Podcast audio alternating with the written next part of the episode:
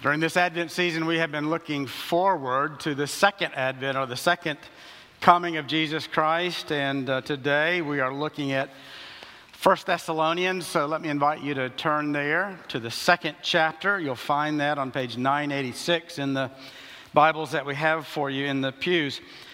I was uh, flipping through my news feed last week, and I have no idea why someone has written an article on this now because it's quite old news. But uh, a title of an article caught my attention.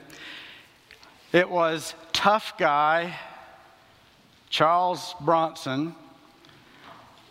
His epitaph may surprise some. Now, if you don't know Charles Bronson, I mean, I'm old enough to have seen many of his movies. He always played the tough guy. Some of his movies were pretty good, some of them were pretty awful. But on his memorial stone, underneath loving, caring husband and father, are the words of a poem written in 1934. And the words read this way Do not stand in my grave and weep. I am not here. I do not sleep. I am a thousand winds that blow. I am the diamond's glints on snow. I am the sunlight on ripened grain.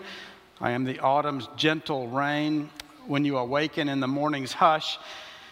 I am the swift uplifting rush of quiet birds in circled flight. I am the soft stars that shine at night. Do not stand at my grave and cry, I am not here. I did not die. Now, there are hints of things there that are true, but at the end of the day, when you look at that and look at the sentiment that's there, I, as I read that, I just thought that's so very sad. Uh, that's the, that that was the way he would think about what is to come. Now, that was the best, perhaps, that he knew in the moment. But I'll tell you what it did. It took me back to a Linda Ronstadt song. Now, I love Linda Ronstadt's music, have listened to it since it first started coming out. But she sang a song that always struck me as so incredibly sad as well, called Goodbye, My Friend, because of the way she looked or she faced death of a, of a friend. And here are the words uh, We never know when death will shake us and we wonder how it will feel. So goodbye, my friend. And then she says this I'll never see you again. But the time together through all the years will take away these tears. Uh, memories, in other words, are all that she has left. And it's those memories that will take away these tears. But uh, is that really enough for us? to take away the tears. I, I don't believe so. If there's nothing beyond this grave, then I think our grief has no end. Aren't we glad that we know the one who has promised to wipe away every tear? He's also the one who has committed to raising us, his children, up from the grave. We will not become a thousand winds that blow or the diamonds glints on snow. We will become perfect versions of ourselves as we've been looking at uh, during this Advent season. And, and this is one of the beautiful things that is ours in Christ, we will be reunited with all those who have died in the Lord. And that's what I want to show you to begin with this morning from 1 Thessalonians. We're going to begin looking in chapter 2, verse 17. But before we actually read that verse, what you need to know is right before that, you have the Apostle Paul share with the Thessalonians his deep love for them. He says, You know how much we loved you you had become so very dear to us. And, then he goes on in verse 17 to speak about his intense longing to be with them. But since we were torn away from you, brothers, for a short time, in person, not in heart, we endeavored the more eagerly and with great desire to see you face to face. Now, he goes on then as we move down through chapter 2 to make it clear that he sees his ongoing relationship with the Thessalonians as part of his heavenly reward. And we see that beginning in verse 19. For what is our hope or joy or crown of boasting before our Lord Jesus at his coming? Is it not you? For you are our glory and joy. Paul then speaks about the second coming of the Lord with all his saints in chapter 3 and spells that out a bit for us in chapter 4, beginning in verse 13.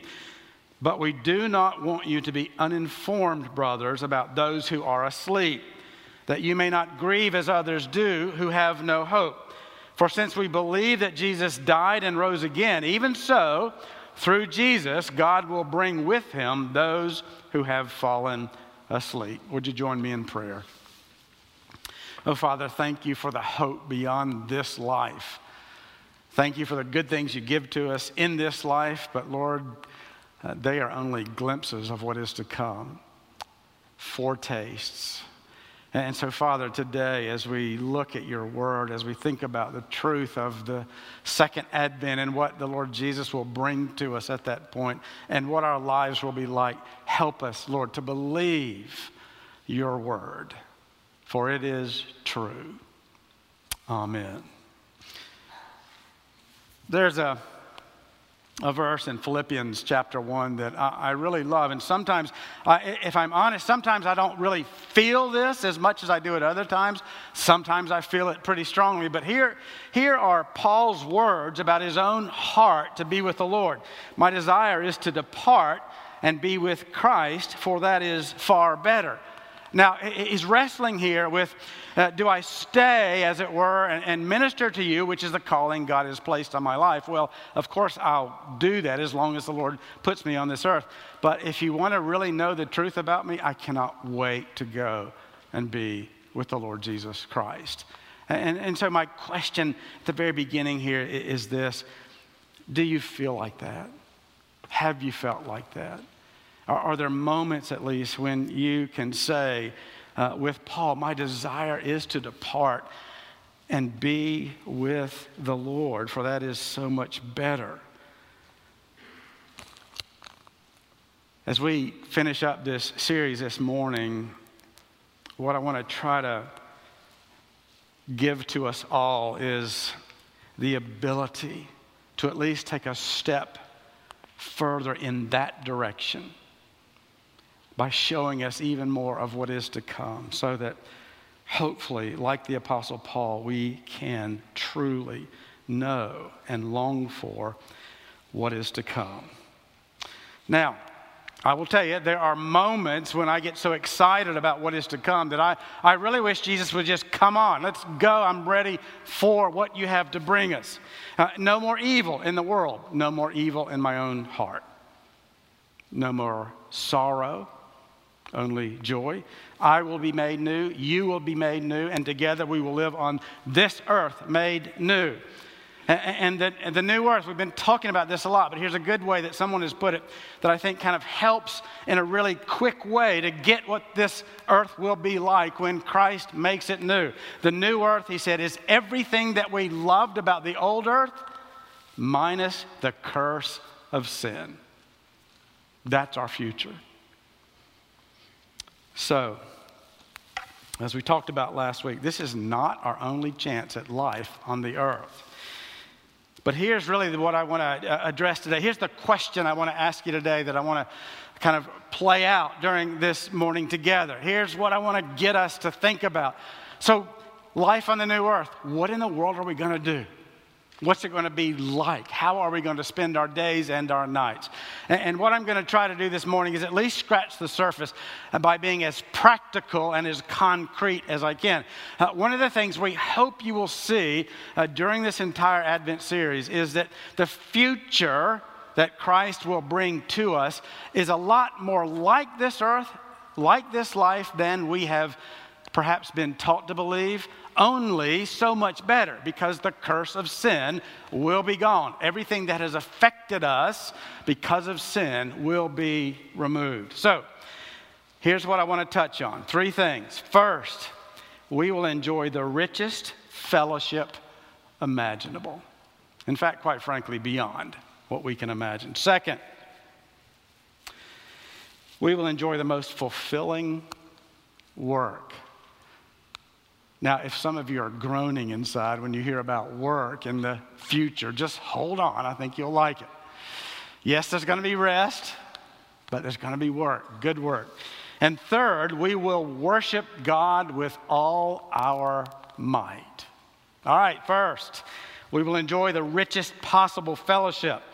Now, as I read a moment ago, one of the things that, that Paul looks so forward to is reunion with his brothers and sisters in Christ. And, and so we will recognize each other, we will enjoy being with each other. And, and that's true even before Christ returns. Uh, when we go to, to heaven. And, and you see that, for example, when Peter, James, and John watch Jesus speaking with Moses and Elijah. And it's clear that Peter recognizes Moses and Elijah, and there's no indication that he's introduced to them at all. He just recognizes them. You know, you also see that sometimes at the bedside of one of God's children when that person is nearing death. And I, I remember very clearly how deeply moved I was when, uh, when I read the true story of the dying words of the great evangelist D.L. Moody. It was really obvious that he was in his last hours. He was hovering somewhere between heaven and earth. And he just said to the, the people gathered at his bedside that God was calling him home. He knew that. And here's what he went on to say he was beginning to see the glory. And now the Moody's had sadly lost two young grandchildren. And at one point, Moody says this I have been beyond the gates of death, I have been to the very portals of heaven. And then you can imagine how deeply touched the family was when Moody suddenly cried out, Dwight, Irene, I see the children's faces. Those loved ones in Jesus who have been taken from us in death will be restored to us. I mean, listen to the prophet Isaiah from the Old Testament. This is what the sovereign Lord says In that day, I will give the signal, and they will carry your little sons back to you in their arms. They will bring your daughters on their shoulders.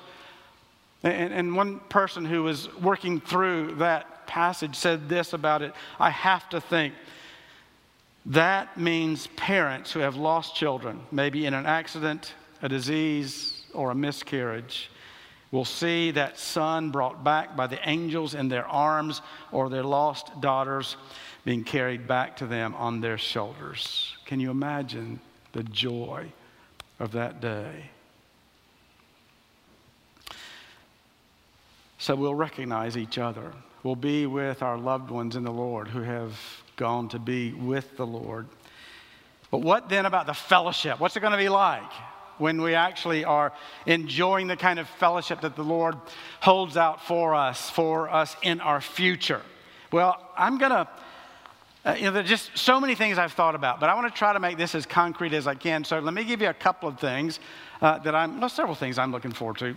I've lost my mother. I'm looking forward to being reunited with her. She loved the Lord and uh, um, was a big influence in my life, and certainly have lost other friends and family members in the Lord, and cannot wait to, to see them again and sit and catch up and, and, and talk. But let me give you a couple of other, other things that um, this may be a little odd thinking, but I'm trying to think about this as realistically as possible. Uh, well, Judy and I have, because of uh, the calling of God on our lives, we have lived in a number of different places, including in different parts of the world. And, and so God has given us really dear friends all over.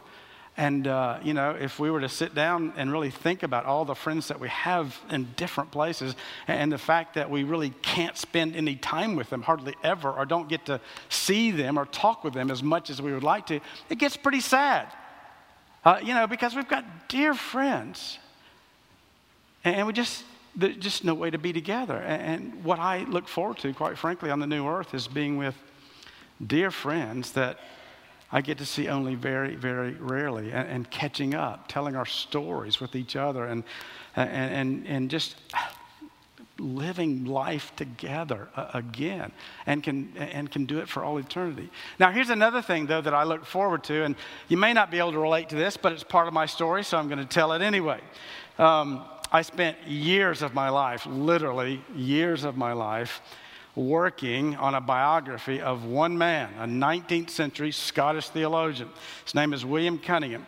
And what that meant, to, to, be able to write this biography, I had to read just about everything he'd ever written and everything ever written about him or to him or from him. So, letters and news articles, journals, books. And, uh, and so, for years, literally three years in Scotland, I just spent poring over all of this. And uh, so, here's what happens when you spend that much time with somebody, even though he's long gone, he died in 1861, uh, you get to know so much about him. And so I got to know, you know, not only his brilliance as a theologian and as a leader, but also I got to know the, the heart that he had as I see him write about losing children at a young age. I got to, to read about the fact that when he got near death's door, the, the whole denomination rallied to raise money for his family because they knew that there wouldn't be much left to take care of them. And I, and I got to read about the fact that, you know, on the day of his funeral, people lined the streets of Edinburgh to watch the carriage go by. And Judy will tell you, you know, it's, I know it sounds ridiculous, but the last day when we're heading out to Glasgow to fly back home for good, uh, we stopped by his gravesite. I hadn't been there in the three years that we lived there, and I cried. I mean, I cried because I had gotten to know this guy. I mean, I, I know just about everything anybody can possibly know about one man. So here's what I look forward to. First of all, sitting down with him and saying, Did I get you right? did, did, what I say really accurately reflect who you are? And, and then, then I'll probably ask him, And what did I miss? Give me some of the good stuff. And then, though, that I really look forward to is just being able to sit with this man that uh, I love at least so much about him, but I don't really know him. We've never met and can't meet until I go on to be with the Lord. Now, I don't know how that hits you, but I cannot wait to sit down with this man who died in 1861 and just talk. But what about other opportunities to fellowship? You know, on the first Sunday of Advent, we talked about the marriage supper of the Lamb. And, and, think about what do you do at a, at a wedding supper? Well, you eat and you drink, you talk, you celebrate, you laugh, you eat dessert, lots of it. Uh, you know, and, and on the new earth, I'm convinced that chocolate, cake, and ice cream will be good for you, and kale will be fattening.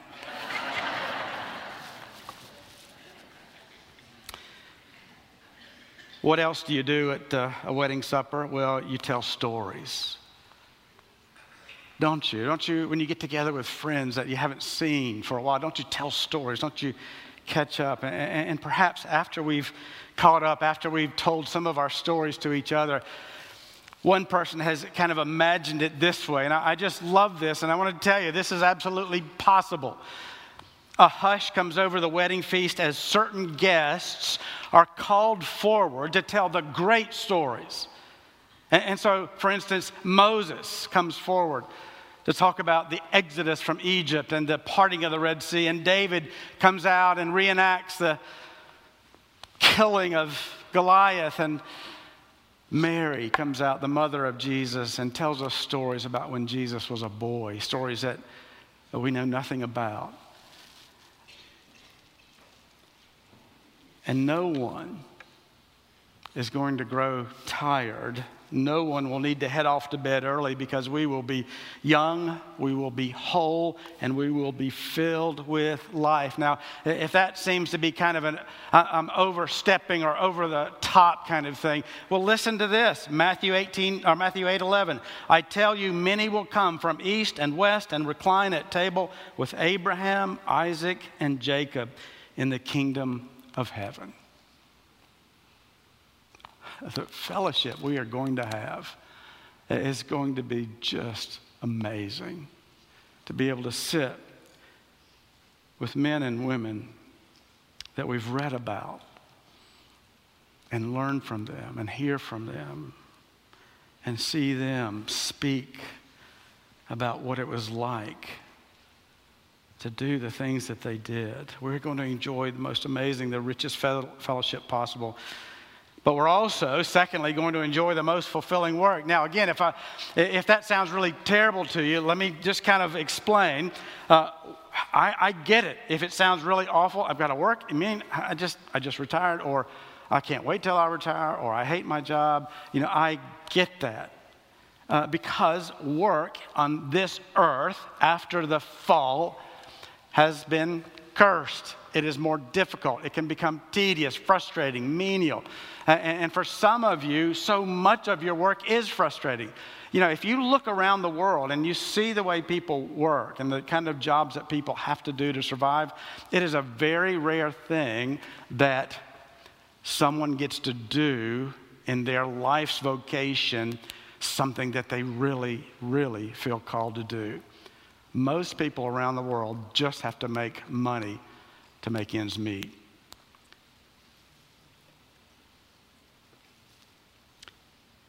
But, having said all that, work came before the fall.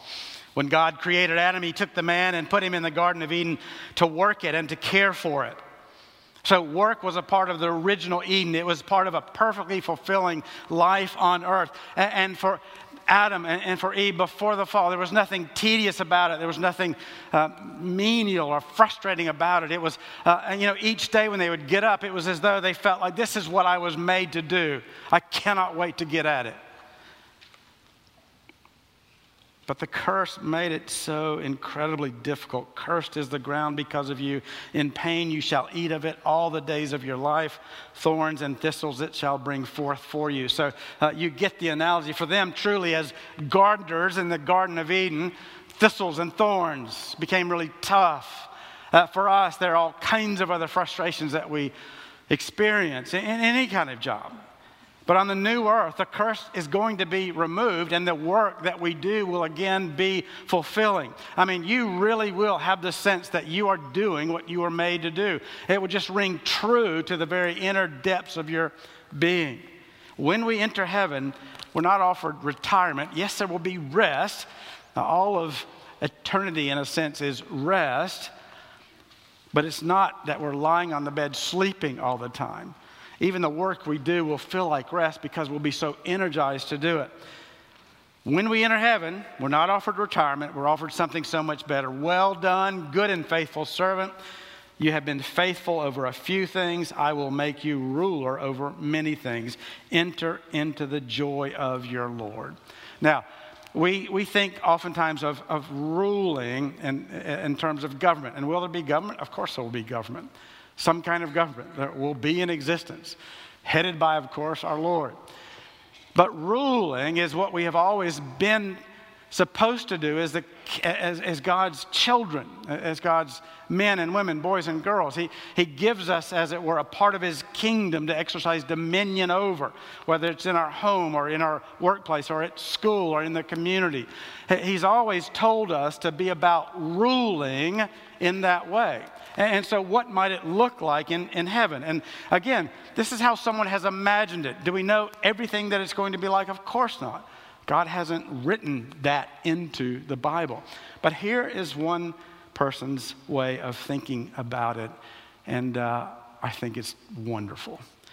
Maybe you'll build a cabinet with Joseph of Nazareth or with Jesus.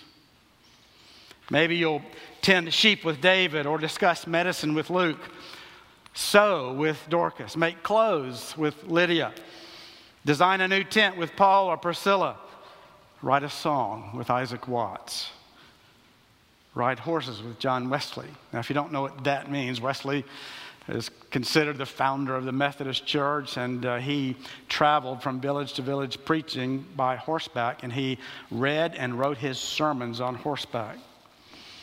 Maybe you'll sing with Keith Green. Maybe you'll write a theology on the Trinity, bouncing your thoughts off Paul and John and Augustine, Calvin, and maybe even Jesus. Our work is going to be delightful. You know, it's, it's very difficult when someone is out of work, unemployed, uh, for them in that season. And I have yet to meet, to meet anyone who is unemployed who is also happy or fulfilled. We were meant to work. It's part of the way God has made us. And one of the more wonderful things about life on the new earth is that we'll be able to pursue some of the things that we were doing on this earth or dreamed of doing on this earth, but ran out of time because we died. You may know the name Victor Hugo. If you don't, he's written some of the most amazing literature of all time, I think. Uh, Les Mis, The Hunchback of Notre Dame, and you could go on and on. And he spoke in such a profound way of what he looked to the future to be like for him as a writer. This is what he said For half a century, I have been translating my thoughts into prose and verse, history, drama, philosophy, romance, tradition, satire, ode, and song. All of those I have tried, but I feel like I haven't given utterance to the thousandth part or one thousandth part uh, of what lies within me. And so when I go to the grave, I can say my day's work is done, but I cannot say my life is done. My work will recommence the next morning. The tomb is not a blind alley, it is a thoroughfare. It closes upon the twilight, but opens upon the dawn. We're going to work, we're going to fellowship, and most importantly, we are going to worship with all our might. One of my favorite examples of worship in all of Scripture is found in 2 Samuel 6. When David is bringing the Ark of the Covenant back to the city of David, back to Jerusalem. And, there we read about him that David danced before the Lord with all his might. Now, I'm not convinced that Presbyterians will dance before the Lord. But I do know this in whatever way we worship, we will worship with all our might. Or to put it into modern terms, we will leave it all out on the field.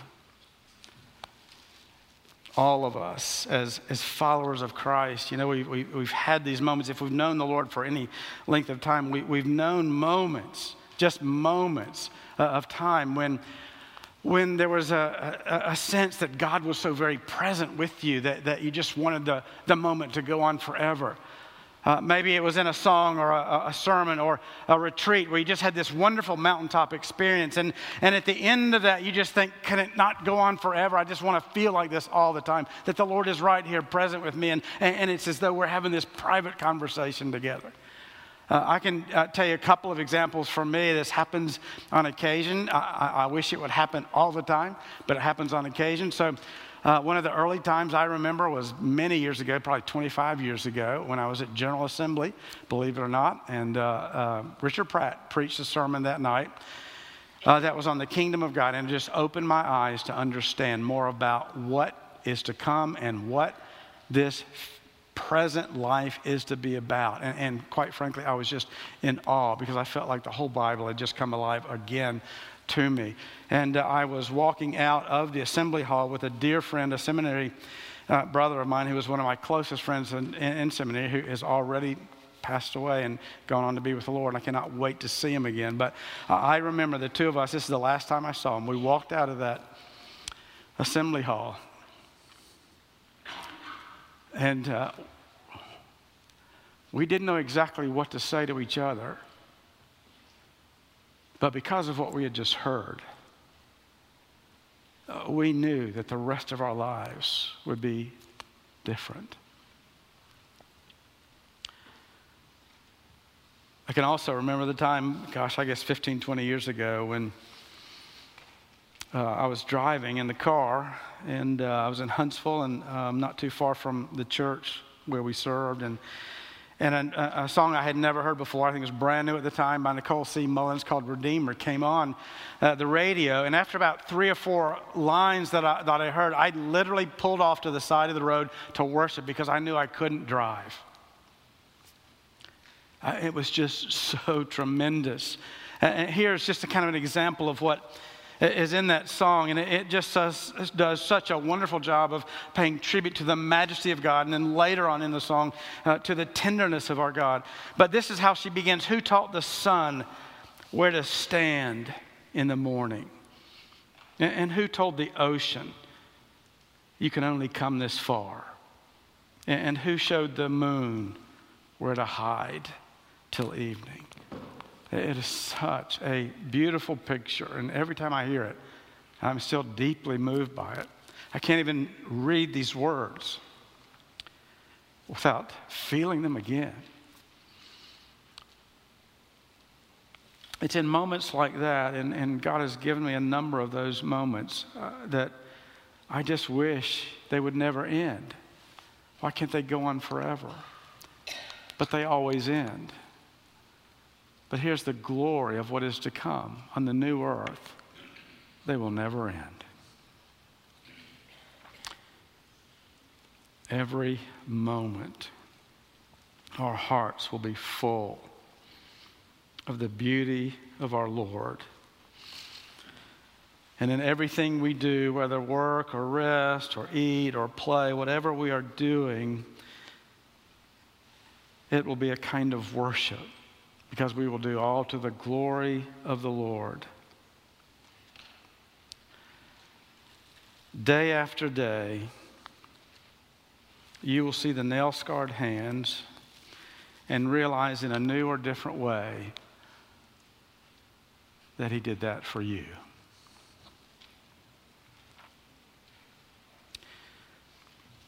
On the new earth, we are going to enjoy the richest possible fellowship. We'll enjoy the most fulfilling work, and we will worship with all our might. And, and believe me, I'm just scratching the surface, the, the surface of, of what we will do. There is so much that is so good, that is so exciting.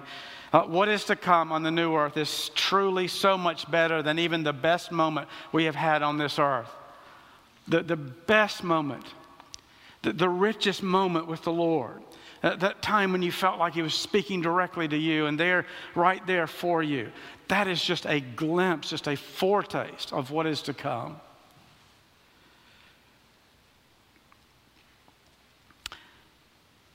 C.S. Lewis put the future in a way that children can understand. And outside of Scripture and the ways, the many ways Scripture describes our future, this is my very favorite way of thinking about what is to come. This is what he said the school term is over. The holidays have begun. Now begins the real story of your life. All your life on earth is only the cover and the title page. Now, at last, you are beginning chapter one of the great story, which no one on earth has read, which goes on forever, in which every chapter is better than the one before. That is such a dear way of picturing for God's children what is to come.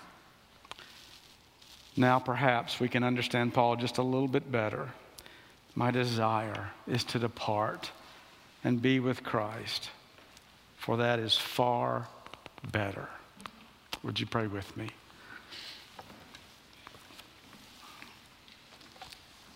Father, help us to believe this. We are so accustomed to living by sight that it's very difficult for us really to live by faith in such a way that we truly embrace all that you have for us in your word. It, seems almost too good to be true to think about life on this earth with no curse, no sin, no pain, no struggle, just joy, pleasure, delight, friendship, reunion.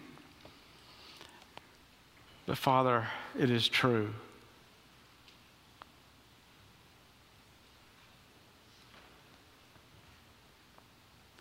May we truly believe it, and long for the day when the whole world is set right.